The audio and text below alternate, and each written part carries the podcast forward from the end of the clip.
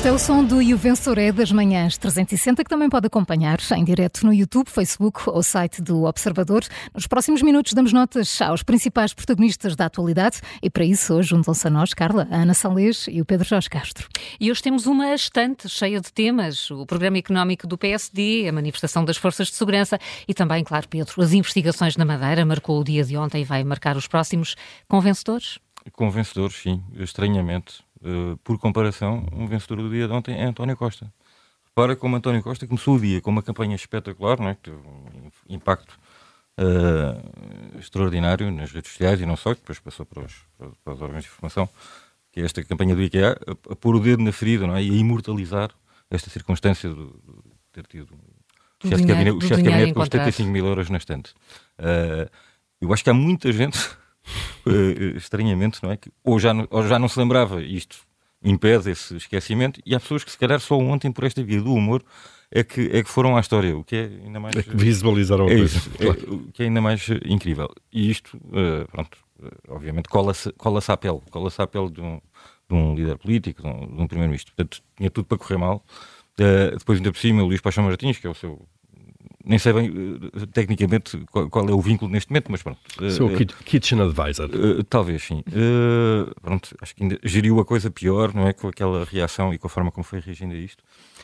mas por comparação. Porque meteu, foi buscar o, sim, as alegações do passado nazi, nazi é, do fundador do, da, é, da muito, IKEA. Muito claro. pobrezinho essa, essa, esse, esse, truque, não é? Acho que isso, é? enfim.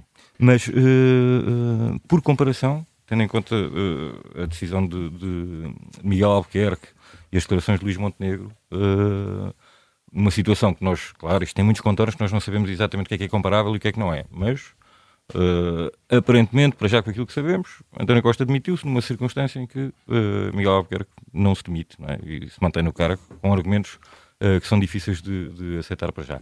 Portanto, um vencedor por comparação, estranhamente, António Costa, muito inesperado, de forma muito inesperada no, no, no dia de ontem.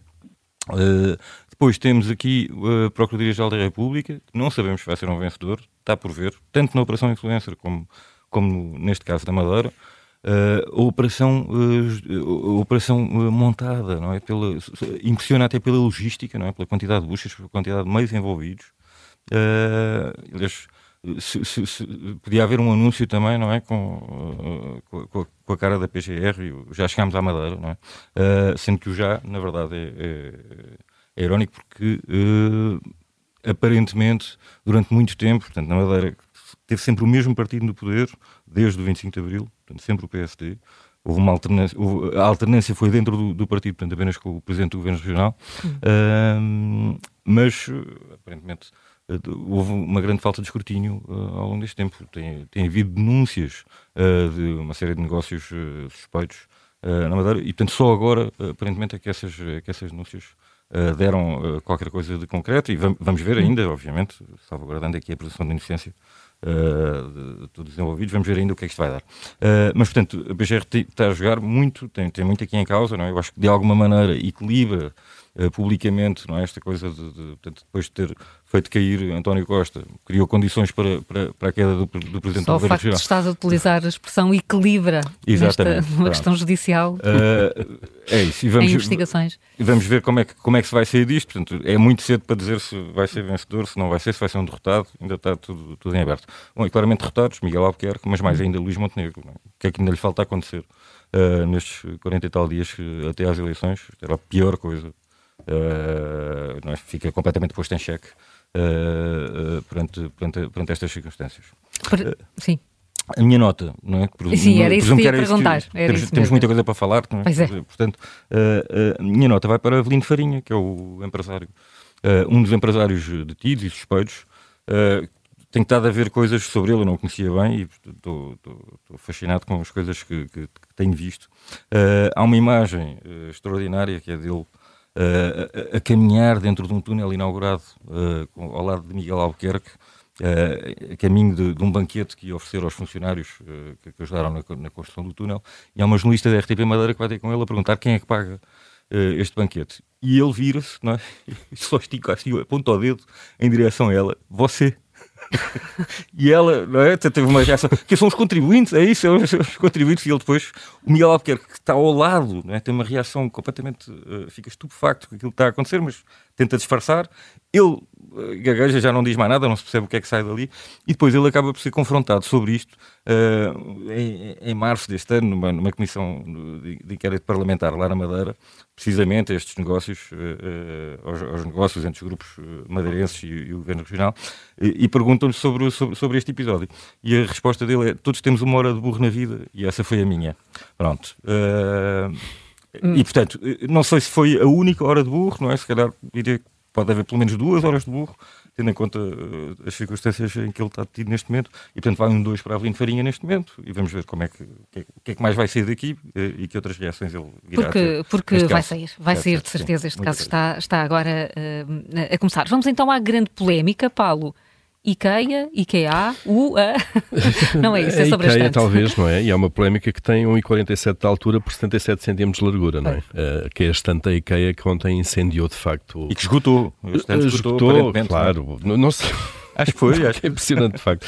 Também acho estranho que as pessoas vão correr comprar uma, uma, uma estante que se torna, famosa, mas torna-se torna torna histórica. Sem, é? sem, dúvida. Bom, uma coisa simples. É apelativo, é uma, Paulo. Dá para guardar dinheiro, vamos todos comprar. Não, depois só falta, só falta arranjar os 75.800 euros para lá meter, não é? E as caixas Portanto, de Mas o primeiro, passo, o primeiro passo está dado, que é ter a estante para guardar o dinheiro. Uh, bom, eu acho que já, neste momento já toda a gente saberá a história, uma campanha da, da IKEA com vários produtos, um deles uma estante. Há outros que se referem a dons e por aí fora se referem à, à geringonça e, e, a, e, a, coligações e por aí fora, mas este é que foi uh, a estante uh, de quem é dito no anúncio, é boa para guardar livros ou 75.800 euros. A referência é uma quantia destas, cá está, o dinheiro que foi encontrado, dinheiro vivo encontrado uh, no gabinete do chefe de gabinete, o ex-chefe de gabinete António Costa. E, obviamente, houve logo uma série de virgens ofendidas neste ambiente de campanha que vieram achar que isto era a coisa pior do mundo. Como é que uma empresa se pode meter nestas coisas? Bom, são pessoas que andam distraídas, não é? Eu lembro de uma marca de meias uh, ter feito uma campanha com o Mário e o Aníbal, que estão de acordo nos anos 90. Mário e o Aníbal era referência ao Presidente da República. isso ontem nas redes, nas redes e foi aí que me recordei. Um, Exato, eu lembrava-me disso. E há mais referências. Agora alguém recordou também uh, o Eu Fico de Paulo Portas, que foi replicado depois no cartaz de um óleo a dizer Eu Frito. Um, e, e, portanto, eu acho que a criatividade é muito boa, acho que não deve haver aqui barreiras uh, das marcas e eu queria aqui só, de facto. A prova disso é que houve várias marcas, várias empresas ao longo do dia que responderam de alguma maneira, acompanharam a onda, a FNAC, a Staples, Gato Preto, todos foram fazendo uh, réplicas um, ehm, daquele, daquele anúncio, portanto significa que foi bem sucedido, uh, mas eu tiro o chapéu antes de mais à IKEA, o, o criativo é o Luís Jorge da Usina, já agora em a agência publicitária que, que tem a conta da, da IKEA, mas eu tiro o, o, o chapéu sobretudo um, ehm, à empresa e ao marketing da empresa, porque é preciso coragem, muita coragem para as empresas aprovarem coisas destas, nós sabemos, porque a quantidade de excelentes ideias criativas que nos iam fazer rir, que estão na gaveta dos criativos, porque as empresas não as aprovaram, não por boas ou más razões, um, e isso está, está, o mundo cheio e as gavetas da, das agências cheias. Portanto, olha, vai aqui uma um 16 para a IKEA e para, e para a Calax, é assim que se chama a menina protagonista desta. E já, já agora, não é? eu acho que as outras empresas todas que reagiram ao longo do dia, pela rapidez, por um lado, não é? Absolutamente. É, mas também porque, pelo, pelo, facto de terem sido tantas, não, é? não deixaram isolada, Sozinha, isolada nisto. Sozinha. É? Eu acho esse aspecto muito importante. Acho que quebrou-se um tabu em Portugal, de alguma forma. Porque essas, essas publicidades que tu recordaste, antigas. Também, calma, não é? É verdade, é um bocado. Havia a ideia de que não se podia, os publicitários não podiam tocar no. Na atualidade, de alguma maneira, não é? Na política, sobretudo. O resto na política, mesmo esses anúncios antigos, eram bastante soft, digamos assim. Estes foram, é, olha, tocaram na ferida e mostraram que houve que há alguma. O respeitinho já não é o que era. Olha, num país Não, absolutamente de acordo. Mas eh, também se, o preocupante disto é que se vê que tanta gente estava, está disponível e quer impor ou voltar a impor o respeitinho, desde que toquem, obviamente, naquilo que são as. Ah, sim, mas isso aí já sabemos como é que é, não é? ou as ideias, não é? Mas isso está a mudar e basta ver a conta da, do Twitter, por exemplo, da Ryanair, eh, para se perceber como é que as marcas e empresas se vão metendo absolutamente hum. em temas da atualidade. Isso, isso remete para, para outro assunto que a Ana uh, traz aqui, Ana, e não sei se é esse o teu ângulo, mas de alguma forma perdeu-se o momento da apresentação do programa económico do PSD. Não sei se queres destacar isso ou se o próprio do programa. perdeu-se uhum. completamente. Aquele que deveria ter sido o acontecimento mais relevante ontem a envolver o, o PSD uh, acabou por passar uh, totalmente despercebido, uhum. não é? Acho que não, não, sei se houve alguém que deu conta. Uh, nem as televisões ficaram lá o tempo todo, ficaram o tempo de ouvir Luís Montenegro, creio eu. Mas depois, quando foi a vez de Miranda Sarmento falar, já, já ninguém estava a ouvir porque voltámos para a Madeira. Um, mas ainda assim, uh, não era.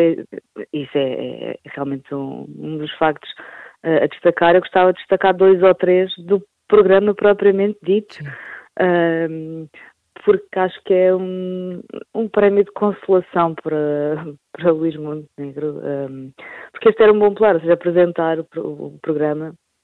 E, e, depois, quando vi a apresentação do programa, pareceu-me um bom plano, no sentido que pareceu que mostrar alguma vontade por parte do PSD de fazer as coisas bem feitas neste caminho até 10 de março.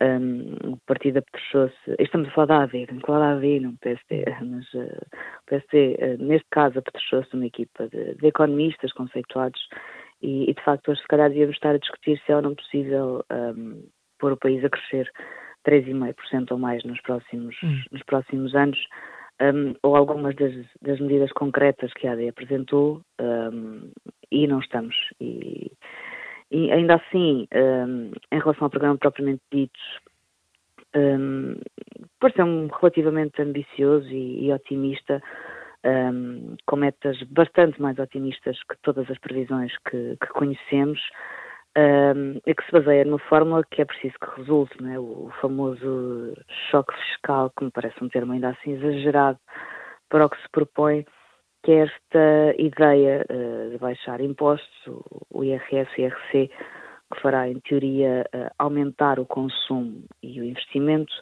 um, sendo que o impulso que a economia ganharia, uh, compensa a perda fiscal associada à baixa de impostos. Claro que isto não é líquido e depende de uma série de fatores, da, da conjuntura internacional, etc., mas ainda assim uh, é coerente com aquilo que podíamos esperar de um programa do PSD, uh, não é uma fórmula inventada na Soqueta na Lapa, é preciso que dê resultado que faça sentido com a realidade do país, que não seja só uma previsão esotérica. depois, só para salientar mais um ponto positivo, que eu vi no programa, das 76 páginas do programa, as palavras simplificação ou simplificar surgem 20 vezes. Um, ou seja, simplificação fiscal, simplificação de apoios, simplificação de processos eh, administrativos. Basicamente, pretende-se eliminar burocracias, barreiras em várias áreas e simplificar a vida das pessoas e das instituições, no fundo. E, e nós aqui sabemos bem o quão isso é necessário, falamos disso aqui tantas vezes, eu acho que é importante que haja, haja essa noção, que ela esteja eh, vertida no programa eleitoral e que não passe mais uma vez eh, de uma intenção.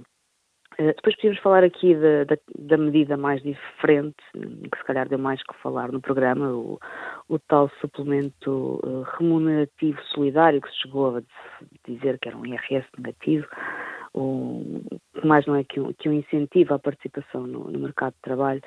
Um, o ponto aqui não sabemos ainda quanto é que vai custar, mas no papel parece-me uma boa ideia. No papel, porque, eh, lembra hoje o Jornal de Negócios, o PS em 2015 apresentou uma medida que tinha uma intenção semelhante e depois ela nunca saiu do papel. um, no fundo, só para resumir, pareceu-me um programa ambicioso que uh, acho que falha talvez em questões como a transição energética, que tem meia dúzia de pontos demasiado genéricos. Um, a mesma coisa em relação aos incentivos à natalidade. Uh, é referida a remoção dos obstáculos à, natalidade, uh, mas parece-me que falta uma ban medida bandeira nesta área. Não creio que o IRS jovem ou a isenção de IMT na, na primeira casa sejam. Um, mas também ainda falta conhecer o programa de governo, isto não é o programa de governo. Sim. E pode ser que traga algumas novidades, sem entrar no tal leilão de medidas uhum. soltas que se atiram para o ar e depois logo se vê. Portanto, vai um 12 um pela 12. relativa ambição que vi no programa, eh, ainda que muito pouca gente tenha dado conta que ele foi apresentado. É, lá está, é um prémio de consolação, se isso é possível. Um, um 12 a aguardar pelo programa eleitoral. Que se arrisca a ficar na estante, não é? Não sabemos ainda. Vai ser vamos ver, vamos, vamos ver. Uh, João Manuel, sem instantes, ontem houve uma manifestação das forças de segurança em Lisboa, terminou em frente ao Parlamento. Que nota vais dar?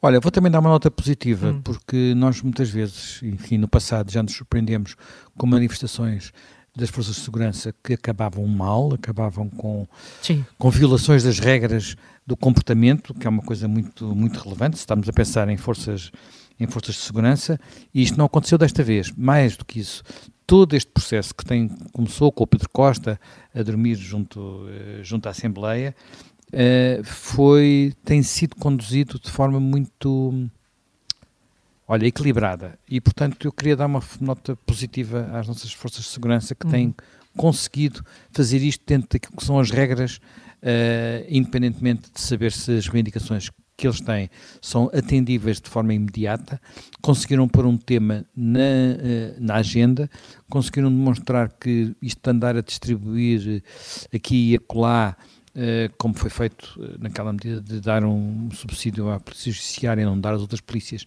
é complicado. Conseguiram chamar a atenção, eh, é muito evidente lendo as reportagens e vendo as reportagens, eu tendo ouvido as reportagens ontem, conseguiram chamar a atenção para a desproporção que existe de facto entre aquilo que a gente pede às nossas forças de segurança e aquilo que depois lhes pagamos e, portanto, eh, por esta forma cívica de colocar os problemas e de colocá-los na agenda, e disso, e disso até ter sido feito sem um enquadramento uh, sindical original, mas depois ter corrido tudo muito bem, apesar de ter havido, no fim, uns grupos do WhatsApp e uns grupos do Telegram que no início pareciam querer conduzir isto para, para, para outros caminhos, eu vou dar uh, uh, ao civismo um, um 15. Hum. Estamos, estamos todos a dar boas notas, não é? Estamos sim, estamos sim. Tirando aqui estamos, o, o Pedro Jorge Castro, que acordou um bocadinho mais mal disposto. E a culpa é minha, claro. Mas olha, impressionante a imagem mesmo de ontem. Assim, impressionante a imagem de Mesmo assim... Sem dúvida. Impressionante a imagem Muito impressionante a imagem de ontem, muito impressionante, muito impressionante. É um 15, um 15 para o civismo dessa, dessa manifestação e de, de, das ações de protesto das forças de segurança sobre esta matéria. Júlio, e como é que anda o metro do Porto? Anda mal, nota negativa, claro. Isto, pronto, é um tema mais lateral àqueles que estamos a falar aqui, mas gostava de trazer este tema porque hum, esta semana voltou a repetir-se. Há um confronto grande entre aquilo, entre a Câmara do Porto, mesmo os partidos uh, da oposição e o metro do Porto. Uh, o Porto está um caos. Uh, há obras pela cidade toda. Há estações a ser construídas, há vias a ser construídas, é, é, quase impossível circular no Porto, para além da questão da VCI, que também não se resolve por os caminhões que têm uma alternativa antes da portagem de não entrarem do Porto, portanto seguirem pela Norte, por uma autoestrada que há ali antes da portagem, eh, não seguem porque se pagam, eh, porque se paga scuts, paga-se portagens e portanto seguem na mesma pela Ponta Rábida e pela Ponte Freixo, que enfim, não, Sim, não agrava, agrava aquela mais. autoestrada, não é alternativa nenhuma basicamente por causa disso e está-se a pedir que, não se, que, que, se comece a pagar, os caminhões comecem a pagar portagens ou scuts que se passarem também pela Ponta Rábida e a Ponte Freixo. Mas o ponto aqui são as obras. A Câmara voltou esta semana, já, já não é de agora, tem havido muita confrontação entre a Câmara e o Metro. Voltou esta semana a, eh, a pedir explicações à Metro pelo atraso nas obras, pelas obras que estão a prejudicar os cidadãos e quem vive no Porto. Eh, e agora criaram até uma comissão de acompanhamento das obras para fiscalizarem o que é que o Metro anda a fazer.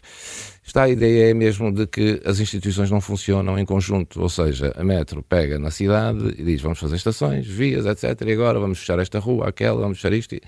E a Câmara uh, não tem nada a ver com isto. Uh, hum. uh, ou seja, parece não, não haver, parece não há coordenação nem diálogo entre, entre as partes. E isto não é de agora, não foi agora, já tem acontecido. Uhum. Rui Moreira já várias cartas mandou. E claro, a cidade está a ficar um caos e os cidadãos do Porto também estão a ficar saturados e sem paciência e vamos ver como é que isto acaba e ver se isto se resolve, mas ainda vão durar pelo menos três anos estas obras, pelo menos, uh, e as coisas vão se manter igual. O que resulta aqui é que de facto não tem havido, ou não há diálogo, ou não há acordação. Mas também dá jeito, não, não é? Porque assim a culpa não é, não, não é, é ninguém. Pronto. Ou... Pois, mas isto já acontece também com, com as, uh, as associações de esportes, as APDLs, etc., que são as proprietárias, não são proprietárias, mas responsáveis pelas costas, pela costa.